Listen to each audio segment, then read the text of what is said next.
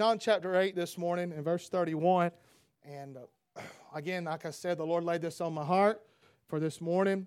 And uh, I don't know how you feel about it, which I'm pretty sure I know how most of you feel about it. I'm not ashamed. I'm not ashamed to be an American. Are you? I'm not. Um, and uh, and, I, and the way I feel about it, um, I feel that being patriotic is not unscriptural. Paul was a patriot. Uh, the missionary we had um, under the Jews, he read Romans chapter 10 where Paul said, My heart's desire is for Israel that they might be saved. Does that mean that Paul didn't love uh, Asia Minor or he didn't love, uh, you know, the Romans or he didn't love the Greeks? No. But he had a special place in his heart for Israel. And there's nothing, now I believe you can take it too far. Now, follow me. There's a lot of people that are surefire, double dip, dyed in the wool patriots, but they don't know God and they don't care a lick about God. And they'll say God bless America and all that, but they don't, they don't love God, they don't know God. So I don't worship and I'm not, but my, my allegiance is to the Lord Jesus Christ. But I am proud and thankful to be a citizen of the United States of America, despite all the blemishes that are upon it. And uh, this morning, uh, we're going to look in. Uh, that, the reason I said that is this is Independence Weekend, July 4th.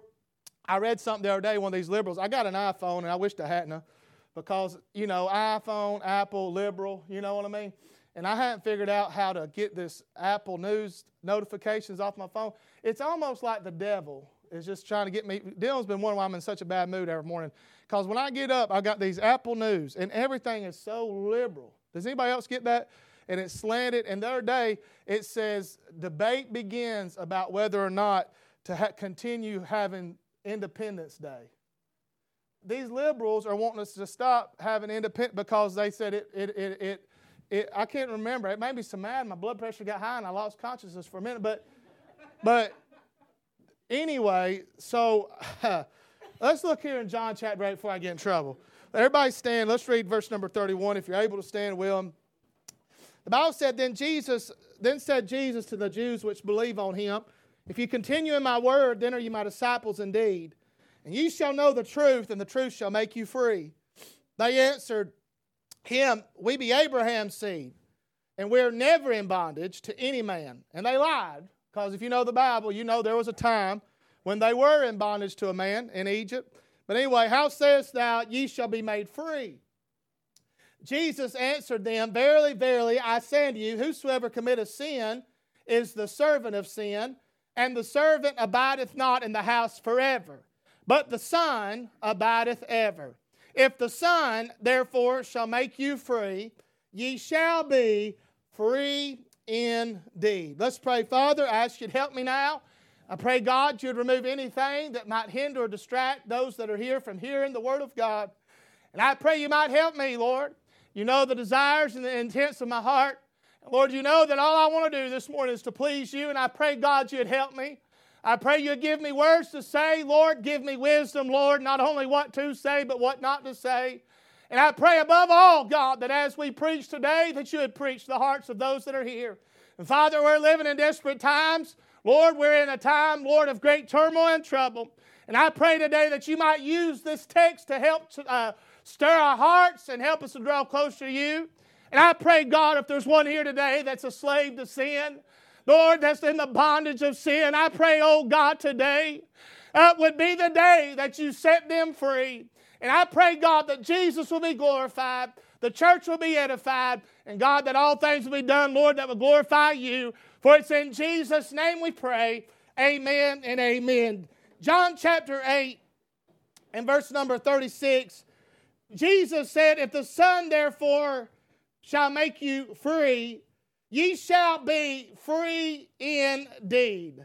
And that's what I want to preach on this morning is free indeed. And, and, and I don't want to get ahead of myself, but there is a difference in being free and being free indeed. You know this morning that freedom is something that's often taken for granted. And often we don't appreciate it until it's gone. There are people today that if we could talk to them around the world, they live in places that were once free. They had freedom, and that word free, it actually just means to be able to go and to come as one pleases. And so there's people that would tell you how, how precious freedom is because they've had it taken away. But this morning, I don't really want to emphasize as much about our freedom as Americans, but I want to talk about spiritual freedom. There's many today, there's many today that are socially free, but they're not spiritually free. And listen, this one I've done said, it, I'll say it again. There's nothing wrong with being proud to be an American. Amen. That was North Georgia's finest. Lee Greenwood wrote that song. Amen. I'm kind of surprised it's not in the church handle. Maybe we should add it. But I am proud to be an American. It's a sad day in this nation where people want you to be embarrassed for being an American. I'm not embarrassed at all. Amen. I don't have no tattoos and I don't plan on getting none. But if I did, it'd be an bald eagle with an American flag. Amen. And muscles bulged down. Amen. Saying, if you don't like it, leave it. that's a lot of ink. That probably hurt pretty bad. But all I'm saying is there's something more to life than just being socially free. I'm glad this morning that not only am I free as an American, but I'm free as a child of God. Now, the world would have you to think that being a Christian is being in bondage. But let me tell you, there's no freedom like being a child of God. Uh, Jesus said, I'll make you free. Uh, but I just won't make you free. I'll make you free indeed. Uh, what he was saying is, I'll give you real freedom, complete freedom, total freedom, a freedom like you've never known before. And this morning, it breaks my heart uh, to know that there are some, even in this room perhaps, uh, that don't know what real freedom is. Uh, you think you're in control of your life, but you're not in control of your life. Uh, you think that you go and please as you will, uh, but the truth of the matter is you don't. You're, a, bond, you're enslaved, you're a, bond, you're a bondsman, you're in sin. Jesus tells us here about free, being free indeed. And I'm going to, everybody take a deep breath. I'm going to give you five things about being free indeed. Everybody, everybody still alive? Everybody still here? The first thing in verse 32, I want you to see this. And you shall know the truth, and the truth shall make you free. If we're going to understand this being free indeed, we need to understand what Jesus said about it. And Jesus, the first thing he mentions here is the source of being free indeed. Is the listen, the source of being free indeed is not having more rights. The source of being free indeed is not having more privileges. But the true source of true freedom, and again, spiritual freedom, is the truth, the Word of God. Jesus said, Ye shall know the truth, and the truth shall make you free. You see, without truth, there is no freedom. Do you believe that truth is under attack? I do. Uh, listen, they've changed. Listen, they're changing uh, the history books. They're changing. Uh, they're trying to rewrite the history of this nation and make people that were good people, that were noble people, that were brave people out to be tyrants and to be evil men. And listen, by doing that, they are undermining the freedom that we have. And as children of God, our freedom is in the Word of God. It's based on the truth of the Word of God. And Jesus said, You must have the truth. And you must know the truth if you want to be free. Did you know you can't love Jesus and not love truth? John 14, 6, Jesus said, I am the way, the truth, and the life. He is truth. He was truth embodied. He had, he had a true heart and a true mind. He spoke true words and did true deeds. He was a true man. And listen, the reason people hated Jesus it wasn't because of the miracles he produced, it was because of the message he preached. Over there in John, he fed the 5,000. Y'all remember that? You know, the little lad, the little lunch. He brought, anyway, he fed the 5,000, but after he got through feeding them, he preached to them. And boy, they loved him when he was handing out fish sticks and hush puppies and everybody was eating. They liked that. They enjoyed that. And they marveled at that. But later, Jesus began to preach. If you'll read it in John, I believe it's chapter 6 on down through the end. Uh, and, and, and, he began to tell them, He said, I'm that bread come down from heaven. He said, I'm that manna that, mo-. and boy, them Jews didn't like that. They knew what he was saying. He was saying he was God. He was the Son of God. And listen, when after he preached that message, the Bible says in John 6 66, and from that time, many turned back from following him. Many turned back from following him. Why? Because of the truth he preached unto them. I want to ask you something. Why do people go to the doctor and want the truth? And they go to the, the, the they go to the bank and they want the truth. And they go to Edward Jones about investments and they get the truth. But they come to church and they want somebody to tell them a lie. I've got no lies to tell you this morning. You'll die and go to hell without Jesus Christ. You better turn from your sins and believe on him. You and I don't deserve heaven, we deserve hell. And Jesus is the only way. And the Word of God is what's the source of freedom. We live in a world that still hates truth today. Instead of believing the truth and accepting the truth, people have chosen to ignore the truth altogether and act as if it does not exist. There was a day when you could quote the Bible and it gets somebody's attention. But now, if you quote Scripture, it's almost like, oh, you're special. You're one of them special kids. That's why they treat you. Oh, where's your helmet at? You need to put your helmet on so you don't bump your head. You know what I'm talking about? I'm telling you, listen, God, let God be true, and every man a liar. Heaven and earth will pass away, but Jesus said, My word will not pass away till all be fulfilled. These God denying liberals that are they're going to die one day. They're going to die, and God help them. I hope they repent and get saved before they die. Oh, but listen, the word of God will stand. Oh, the word of God will stand when the earth is dissolved with fire and the stars fall from the sky. And this world's no longer, God's word will still stand. When the Constitution is no more and the Declaration of uh, Independence is burned up, the word of God will still stand. Forever, O Lord, thy word is settled in heaven. God did not write the words, of the word of God to please man. He wrote to help man, to save man. And the source of freedom is truth. Jesus told the truth. He told the truth about the misery of sin. Did you know God dealt with sin in the garden? Jesus dealt with sin on earth, and the Holy Spirit deals with sin now. Sin must be dealt with. Know how we need to return to having an awareness of sin. And God help me to be a man that'll preach on sin and call sin out. Amen. And be specific about it and not apologize for it. Listen to me, something's wrong when a preacher spends more time apologizing for what he says than actually saying what he says.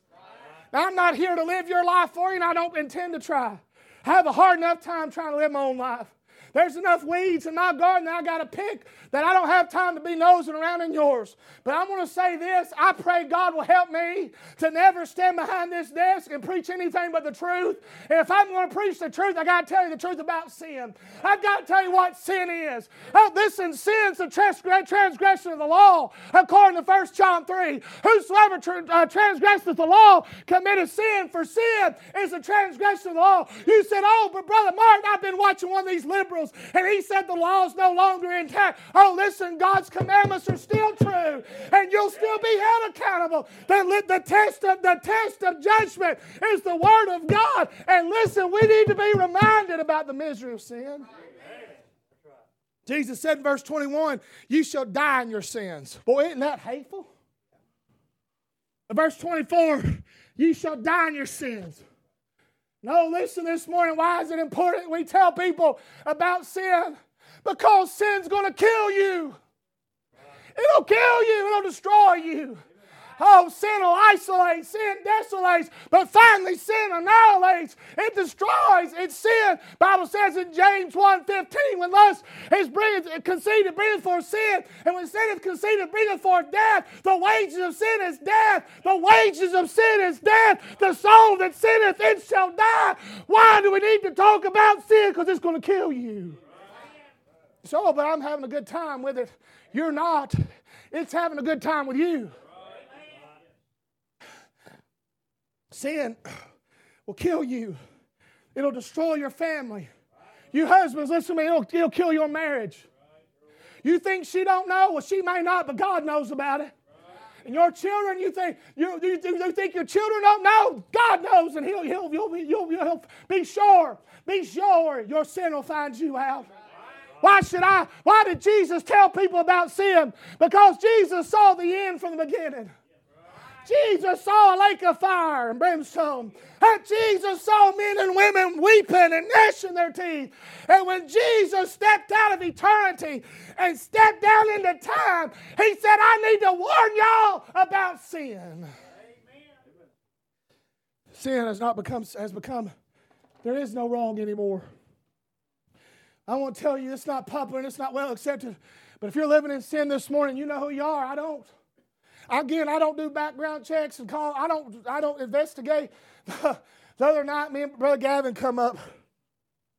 He had to go pick up this plug dog that I had to keep for two weeks that he had. But anyway, I had, I've been watching this plug dog. I can't stand her. name's Luna. I'm so glad she's gone. Do I like her, Dylan, or do I not like her? Dylan knows I don't like her. Dylan witnessed me correcting her a time or two. But anyhow, he seemed to weed eat a lot better that day for some reason. But anyway. Brother Gavin come up. I'm talking about investigate. And, and we was dry, we was out coon hunting. It's about 1.30. And we pulled by Miss Christie and Brother Jared's house. Out we was back, and we got these lasers on our lights. And I mean, them lasers will go for like a mile. And so we was shining our lasers at, at their house because we was trying to scare Jared.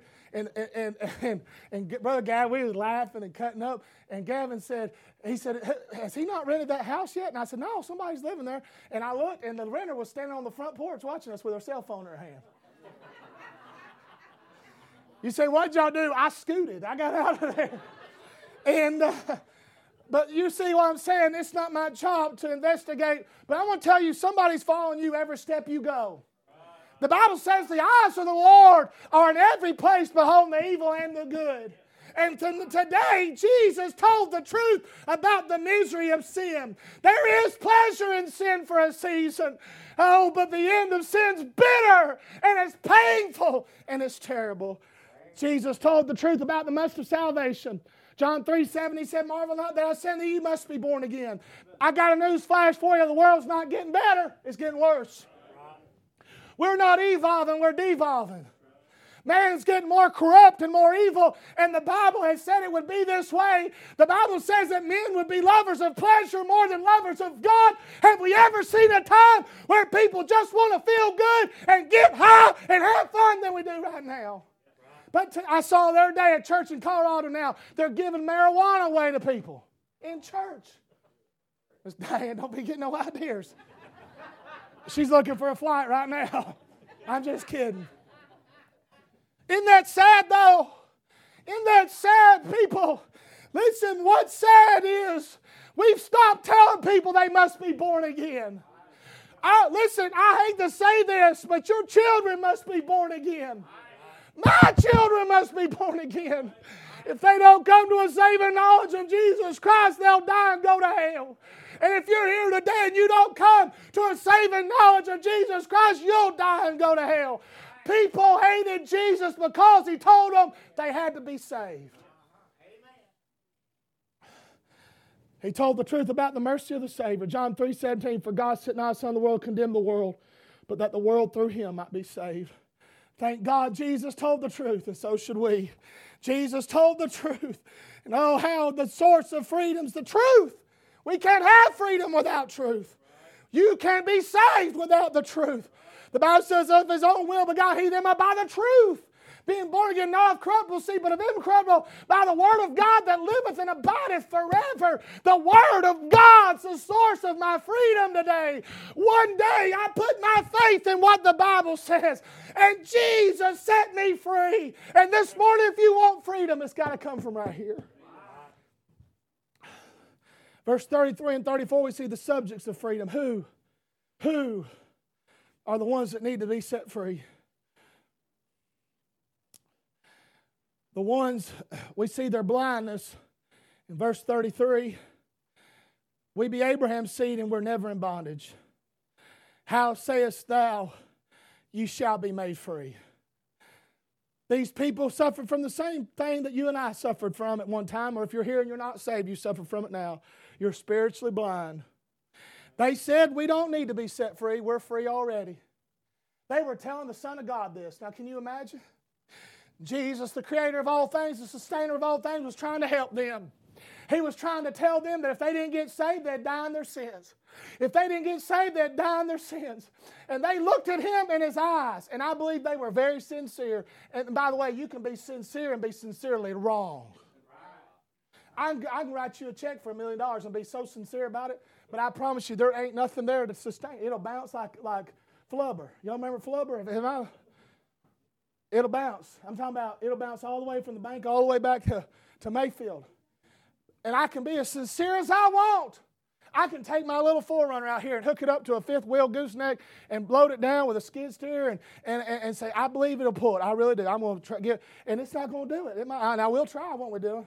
Y'all pray for her. She's, in, she's sick. Her, her muffler's about to fall off. And, I, and I'm trying to make, anyway. But what I'm saying is being sincere is not enough. You can, you listen, hey, just try it, man. Just try it. Go home and spill a drink on the floor. You know what I'm saying? Tear something up. Leave the refrigerator door and say, honey, I didn't mean to. I sincerely, and see how much that gets you at home. These people were sincere, but they were sincerely wrong. They said, We've never been in bondage to any man. That was wrong biblically. I mean, we know that they were in bondage for 400 years. 400 years they were in bondage. For 70 years they were in captivity in Babylon. That had only been just a few hundred years earlier. And Brother Mike, they had forgotten it already. They were blind to their blindness, they were blind to their bondage. They thought they were fine. They were saying, Jesus, we don't need any help. And Jesus said, You cannot see it. You're blind. And listen to me, I'm not trying to make you doubt salvation. But if you've got real salvation, it's real hard for anybody to make you doubt it. You understand what I'm saying? But I want to say this something there are people today that are coming to church week after week, month after month, and they're just as lost as the most wicked sinner in the world, and they don't even realize it because they're blind.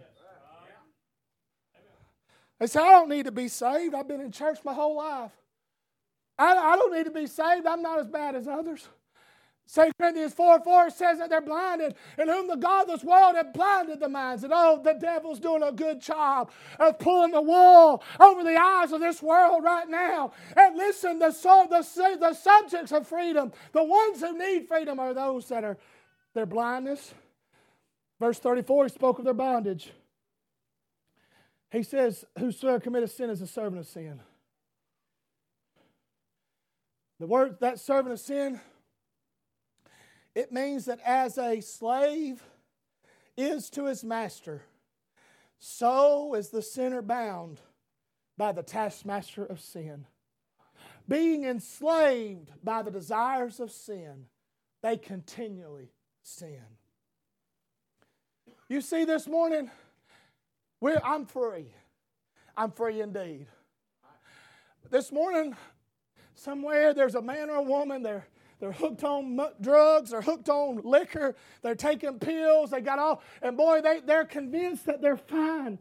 They think everything's fine. And they feel sorry for me and you. They think we're the ones that have got a problem and they don't understand they're being led. They're being led by the devil and they don't even believe, they don't even understand it. They're in the bondage of sin, they're in the chains of sin. At Proverbs 5 22, it says, His own iniquity shall take the wicked himself, and he shall be hold with the cords of his sins. Sin will bind you. Oh, Samson was the strongest man in the world, but he got to playing with sin, and the Bible said he loved a woman. I'm going to preach one day about falling in love with the wrong woman. He fell in love with her. He laid his head in her lap even after she tried to take his strength from.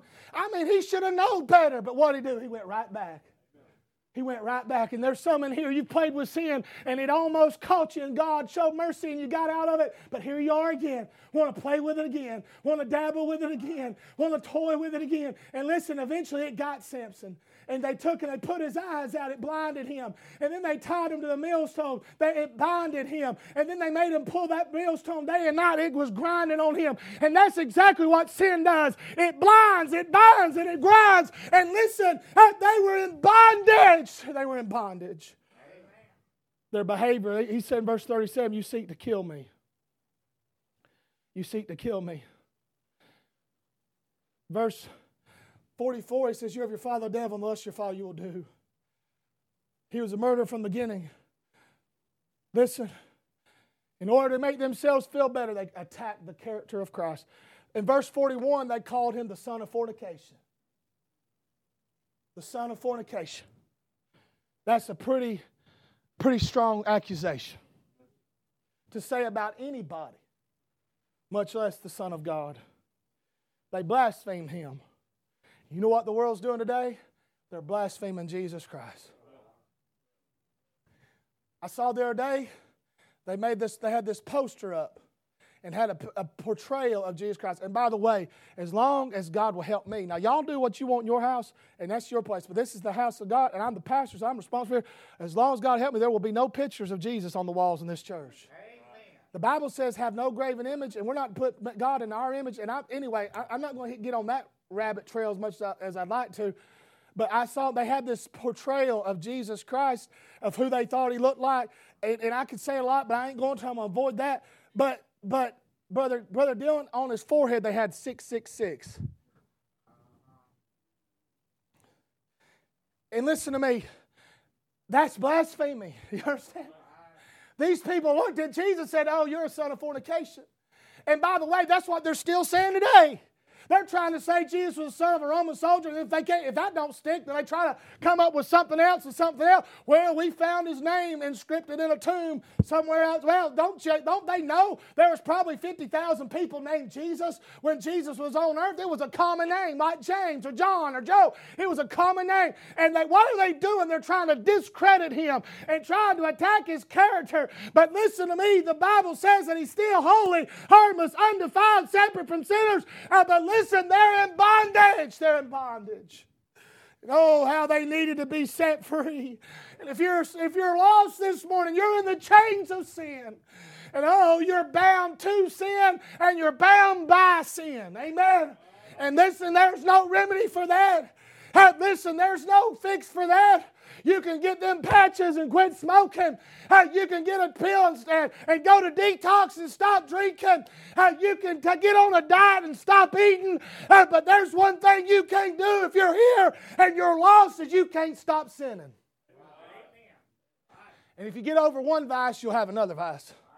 You get over that vice, and, and listen, the Bible over there in, uh, in Proverbs chapter 5, when, Pro, when I'm trying to remember it right, where Solomon was talking to his son. He said, My son, he said, Listen, eh, take heed, hear my words. He said, The lips of a strange woman drop as a honeycomb, but her end is bitter as wormwood. And it says, Her ways are movable. Her ways are movable. What he was saying is sin, you can't, once you start figuring it out, it'll move. And once you find it, it'll move and you, you, it's like being in the ocean and the waves are coming and by the way you ain't got to worry if y'all see me out there in the ocean on TV or something, y'all call the law. My wife's trying to kill me.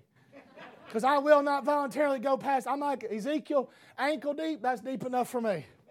Brother Hobbs, you want me to take you deep sea fishing? No, I, anyway. Anyway. but Brother Dylan sins like waves.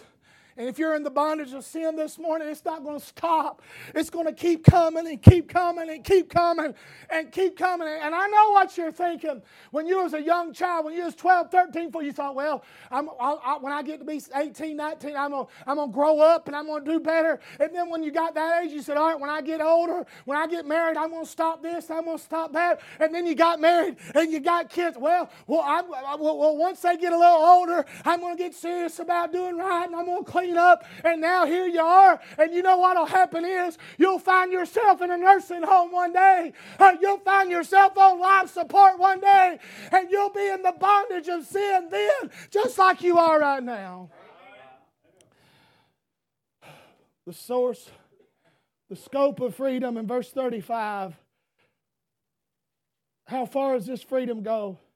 And the servant abideth not in the house forever, but the son abideth ever it's eternal. What Jesus was saying is a servant eventually will die and will no longer be a servant. But a son in the household was always a son. And Jesus said, You're going to die, and you're going to die in your sins. But if you trust me, you'll be saved forever. Forever and forever and forever. That word free, it means to set to liberate. But the word free indeed, listen to this, it means one who is freeborn. So, what Jesus is saying is that the freedom he can give you today when he saves you is so complete that it is as if you were never a slave to begin with, but it's as if you were a freeborn son of God. Oh, listen this morning, if you'll come to Jesus and you'll trust him, the Bible says he'll justify you.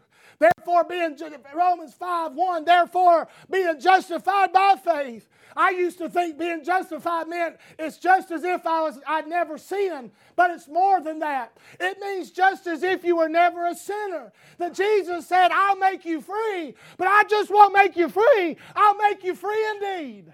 He said, I'll set you so free uh, that it'll be like you were never a slave. Uh, it'll look like you never wore those chains around your wrist. It'll look like you never worked a day out in that field. He said, I'll make you so free that people won't even know you was ever a slave to begin with. That's real freedom now. That's true salvation.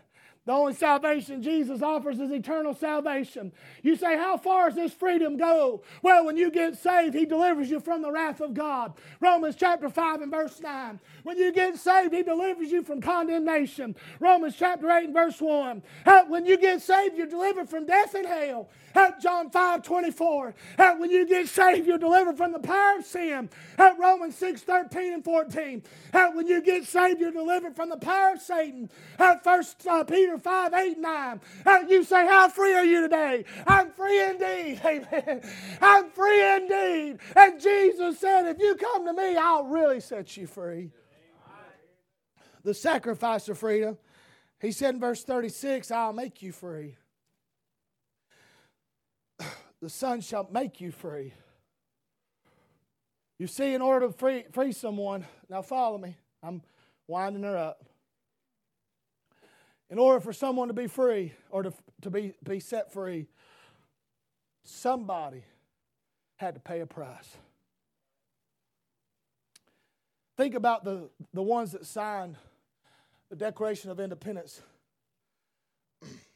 Five of those were captured by the British Army and tortured until they died. Twelve had their homes ransacked and burned. Two lost their sons in the Revolutionary War. Uh, another had two sons that were captured in prison till they died. Nine of the 56 fought and died from the wounds or the hardships of the Revolutionary War. I could read you, I read some stories. There was men, Brother, Brother Aaron, um, uh, one of the men, Thomas Nelson, he sat there in his, his home, his family, his house, his whole everything. The British had moved in and taken up and turned into a fort, his, his, his, his farm. And he sat with George Washington and said, Tear, blow it up blow it up. And he sat and watched them destroy everything. And that man, he went bankrupt and died a beggar because why? He was, he was, he was willing to pay the price to be free. Those men that signed the, the, the Declaration of Independence, this is what they said. They said, We support the, for the support of this declaration with a firm reliance on the protection of the divine providence. We mutually pledge to each other our lives, our fortunes, and our our sacred honor. What they were doing is when we they said when we signed this bill, they said we're going to pay the price, we're going to sacrifice, and I thank God that there were men and women uh, down through the years that were willing to sacrifice for our freedom. Uh, that's why you best not uh, burn a flag in front of me, amen. And don't spit on a flag, and don't run down this nation because people paid a price. I'll never forget my granddaddy was buried. They had him lined up. He was a two time Purple Heart. He got wounded twice. He got wounded once in World War II, spent six months in France in the bed in a hospital, and got out and went right back to war. And ended up getting bombed again, running over a landmine again. Brother Aaron, I'll never forget, as they played them bagpipes, and we stood out there in that cemetery they handed my grandmother that folded flag, and those men, they began to fire off that 21 gun salute. Let me tell you something, there ain't nothing wrong with feeling a little pride in your heart about that. And I thought, God, help that man. He shed his blood. He lost an eye. He lost an ear. Once his whole side was full of shrapnel. You didn't have to worry about him wearing no Bermuda shorts or taking a shrapnel. He was so embarrassed. He had shrapnel all up and down his side. And he gave it all. He sacrificed it all. And now these little punks want to run around and tear the flag down and defame these uh, uh, historical monuments. They need to be whipped. You understand what I'm saying? They ought to be whipped and tarred and feathered and sent out and let them live somewhere else for a little while and then realize how good they got it. But there's a sacrifice for freedom. Men that went, I could go on, but Jesus sacrificed voluntarily. Voluntarily. Nobody made him, he did it on his own. Jesus sacrificed vicariously, he did it in our place. Jesus sacrificed victoriously. Because he died, we live. And we think about the sacrifice that was made for this nation. I'm talking about real, true, real sacrifice. I mean, real sacrifice. I'm talking about getting off those boats at Normandy, knowing they was going. I mean, knowing they was going to die, and they went anyway. Them men that would fly on those missions. They, there was one I can't remember. I, I wish I had the details, but it was a one-way mission. They didn't have enough fuel to get there and get back, and they told them. They said, you know, you'll either be, uh, uh, you'll either be, you'll, you'll either be in prison or, or, or you'll die in the ocean, or we may be able to get you, but the chances are we won't be able to get to you. And those men signed up for that mission and went voluntarily. Brother Aaron, they put on them parachutes and they got in them planes knowing that those planes would never land back on that carrier again. And what I'm saying is what sacrifice that was. What sacrifice those men that went to Vietnam and they really didn't even know what they was fighting for, but they fought anyway. You say, well, they shouldn't have ever been there. But when their commander, the general, told them to go, they went and they fought and they waded through the rice fields and the jungles of Saigon and they were in prison and some have still not come home. And they did it for freedom. They did it for our freedom. But you take all the sacrifice that's been made for this country, and it doesn't compare to the sacrifice of Jesus Christ. He said, I'll make you free. He said, I'll make this happen. The last thing is, we're going to go back to verse 31. I want to talk about the sustaining of freedom. You see, what good is freedom if we can't sustain it? Now that we are free, we must be diligent not to return to the bondage of sin. You say, is it possible? Absolutely, it is. And by the way, if you're saved and you go back to sin, your latter estate will be worse than your former estate.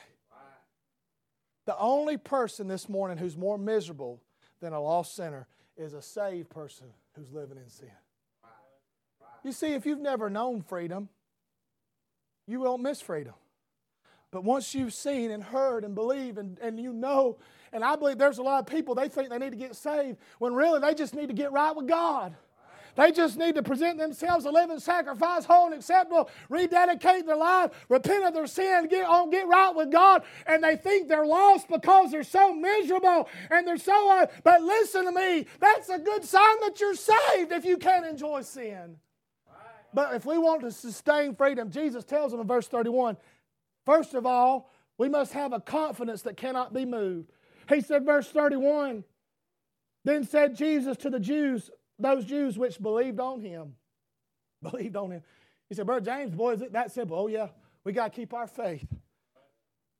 The Bible says in Colossians 2 6, as you've therefore received Christ Jesus Lord, so walk ye in him. 1 John 5 4, for whatever is born of God overcomes the world, and this is the victory that overcomes the world, even our faith. Acts 27 25, Paul, in the middle of that great Eureka that storm, the ship was going down. They was emptying the ship. All hope was lost. Men were ready to die. Paul stood up in the midst of the ship and said, Wherefore, sirs, be of good cheer, for I believe God. in the midst of that great storm, Paul stood up and said, Hey, guess what, fellas? We're not going to die. He says, This night the angel of the Lord, whom I am and whom I serve, he stood by me. And he told me, he told me, don't worry about it. He said, There's nobody going to lose their life. And listen, he says, Fellas, I want you to know something. I believe God. How are we going to sustain our freedom? We've got to continue in the faith. We got to have a confidence that cannot be shaken. The devil wants to attack the foundations of our faith.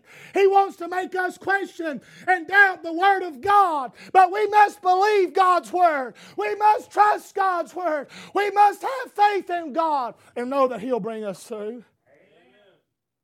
You see, America, we started losing our freedom when we started losing our faith. And if you lose your faith, you'll begin to lose your freedom as well. There's a confidence that cannot be moved. Verse 31, he says, If you continue in my word, there's a condition that must be met.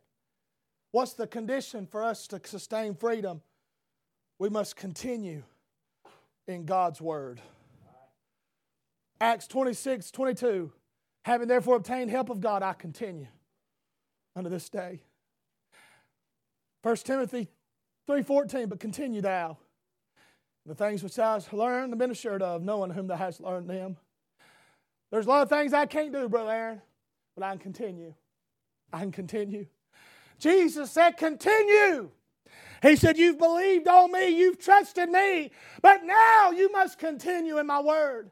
Listen to me this morning. If you're saved, I'm glad you're saved, but we've got to continue in the word of God. We've got to continue serving God. Oh, listen, it's going to get hard, it's going to get harder, but we've got to continue. Jesus said, You must continue. There's a lot of things you may not can do, but you can continue. Continue. Just keep on. Just keep on. Just keep on going to church. Keep on spending time in prayer, having family altar, getting on your knees in the secret place, shutting the door, Oh, listen, interceding for sinners, witnessing to the lost, giving and sacrificially to the cause of Christ, uh, going and being faithful, being faithful to your wife and husband, being faithful to raise your children, being faithful to work your job and supply uh, the needs of your family. Just continue and just keep going on. Do you ever feel like just quitting? I've told them before, you know, it must be nice just to sit around and get paid do nothing. And, and, and I'll be honest with you, it's discouraging sometimes to know you're working right like you are, and then get that little notification from Mr. Bashir in his office up there that now, now they want me to file this taxes not quarterly but monthly. Ain't that a blessing? I called him. I said, Look, I pay somebody $50 a month. Now it's going to cost me. She said, Why don't you just do it yourself? Oh, boy, that was the wrong thing to say. I said, Won't you do it for me? And while you're at it, won't you pay them for me too? And it made me mad because, listen, they just toy with us. And sometimes, you know what I'd like to do? I'd just like to sell the lawnmowers, the trailer, everything, and just sit on my blessed assurance and draw a check like everybody else. But that's not an option, you see. We've got to continue. When it comes to the work of God, you look around and you see there's some people who ain't doing nothing. They're not trying to help. They're not worried the church could go down, and they wouldn't lose a second of sleep about it. But we don't do it for them, we do it for Him. And Jesus said, You must continue in my word. So, how to sustain friend? There's a must cannot be moved. There's a condition must be met, but there's a connection that cannot be mistaken. He said, verse 31, then are you my disciples indeed? You see that word again? If we have a confidence that cannot be moved, and if there's a condition that we meet, we continue in His Word, then there's a connection that won't be mistaken. People will say, They're His disciple. By their fruits you shall know them. Is that not true? so I ask you this do you want to be identified with the Lord Jesus Christ? A disciple means a follower a learner. In Bible times, did you know, and Miss Kim would appreciate this, that they never had school inside. the teachers would lead the kids. They'd go outside and they'd walk up the road and they'd go out through a field and they'd teach them as they walk. They'd use the, they'd use the, the, the, the, the, the, the sheep or they'd use kind of like Jesus did as they went, they'd teach and they'd talk. They'd go and they'd sit down somewhere under the shade. They'd eat their lunch and then they'd make their way back to the school. That's the, that's the way they learned. They taught that way. And, and I mean, listen, it was an effective way of teaching. And so when people said that when the Bible talks about a disciple of Christ, it means a follower of Christ. And Jesus said, if you, if you keep your faith in me, if you continue in my word, he says, then people are going to look at you and they're going to know you're one of mine. You're one of mine. I'll be honest with you, whenever they start trying to crack down on people that believe this book and follow the Lord, I hope there's plenty of evidence for them to come after me. You understand? I don't want them to have to do a, uh, now, don't get me wrong. I'm not just going to get down on my knees and let them drag me off. I am armed and ready. You know what I'm saying? Amen. I mean, hey, whatever. I'm just not going, anyway. I don't know why I said that, but anyhow, what I'm trying to say is we should all want to live our life in such a way that if it were to become illegal to be a Bible believing, blood bought Christian, they could, they could convict us like that. But Aaron, I want to be the type that they, that, hey, if they were to come to Mayfield and say, hey, we're, we're, we're going to give a $10,000 reward to whoever, and you say that could never happen, boy. I don't know. You better be. You better watch what you say. They could just give you another stimulus check. Hey, what they said? We'll just give you another check if you'll just tell us where some of them Christians are. We need to talk to them. They're going to start paying taxes so they can support all this stuff. And then, Brother Dylan, if they come to Mayfield, Kentucky, and they say, hey, we want to know where the Christians are, I want to live my life in such a way that it's going to be on Facebook, Instagram, Twitter.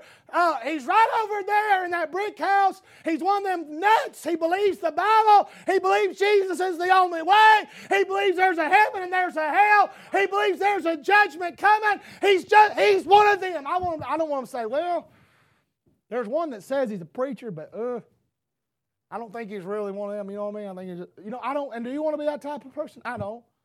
I don't want to say, no, you can't be talking about her. You can't be talking about him. There's no way. There's no way they're one of his disciples. Jesus said, if you continue my word, he says, then you're my disciples indeed. And that's the kind of Christian I want to be.